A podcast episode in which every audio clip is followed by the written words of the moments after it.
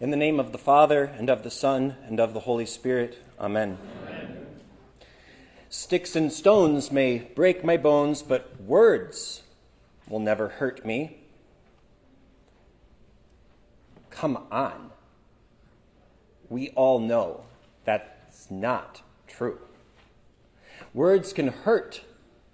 Names can make us feel unclean unwanted, unloved. We all know the feeling of that pain, that filth, that rejection.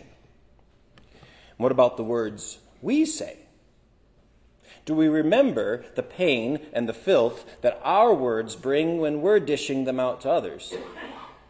After all, Jesus says it's not what goes into you that makes you unclean, you can ignore the hateful words. Just because someone calls you a dirty name doesn't make it so. But Jesus said what comes out of the mouth proceeds from the heart, and that defiles a person. And that includes our words, our words of foolishness, of false witness, slander, wickedness, deceit, lies. The lies that we tell lies about other people, the lies that we tell about ourselves, that's what hurts us and makes us unclean. In this section from Leviticus, we heard some regulations about sin offerings, particularly offerings for accidental sins. Really, we should call them hidden sins. Where a person was defiled, they are made unclean without realizing it, or they forgot about it later. And that might sound a little strange at first. Why should you be guilty of something even when you didn't realize that it was wrong at the time? This is one of those places where the law of Moses works extra hard to imprison everything under sin. There really are no accidents. There are no excuses. There is no clear path to keep yourself totally pure and undefiled. No one gets out of this world with clean hands or with clean lips. You're a sinner and you live in a sinful world. It's that simple. And this is why we should plead guilty before God of all sins, even those we are not aware of, as we do in the Lord's Prayer. So, a few particular sins are mentioned here in Leviticus 5 staying silent when you're supposed to speak the truth, another form of lying. Touching unclean things and not realizing it, which usually means you're not paying attention. You're not paying attention to what you're touching, to the sin that could infect you. You make a little excuse here, a little allowance there. It's no big deal until you realize you're trapped. And you're telling lies about the danger that you're in to others and to yourself. And then there's rash oaths, careless, foolish oaths, promises that you don't intend to keep, or that you never could keep or that you would regret if you did keep it. And it doesn't matter, it doesn't matter, says Moses here, that if your promise is to do good or to do evil, good intentions don't save you from sin. When we get right down to it, all sin is a kind of lying. All sin wants to be hidden, tries to be hidden, so that we don't notice it, so that we don't call it what it is. We try to hide our sin from others. We try to hide it from ourselves. We try to hide it from God. But God sees the truth. He knows that all sin is lying, and all truth is confession.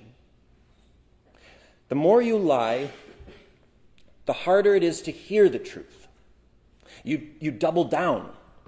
You lock yourself in the echo chamber of your bad conscience. When you don't hear the truth, you can't speak the truth. Sin tries to stay in hiding, but it must be revealed. because God delights in truth in the inward being, and He expects that that truth is going to be spoken, that it's going to be brought out of hiding, out into the open. So Leviticus says that with the sin offering that's brought to the priest must also come confession, truth telling. When, when he realizes his guilt, he confesses the sin. And that means out loud. Get that sin out of hiding, out in the open. God's going to deal with your sin one way or the other confessing it, bringing it out into the open, makes it possible for God to deal with your sin in mercy.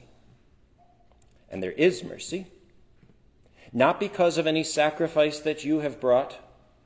Another lamb has been slaughtered in your place.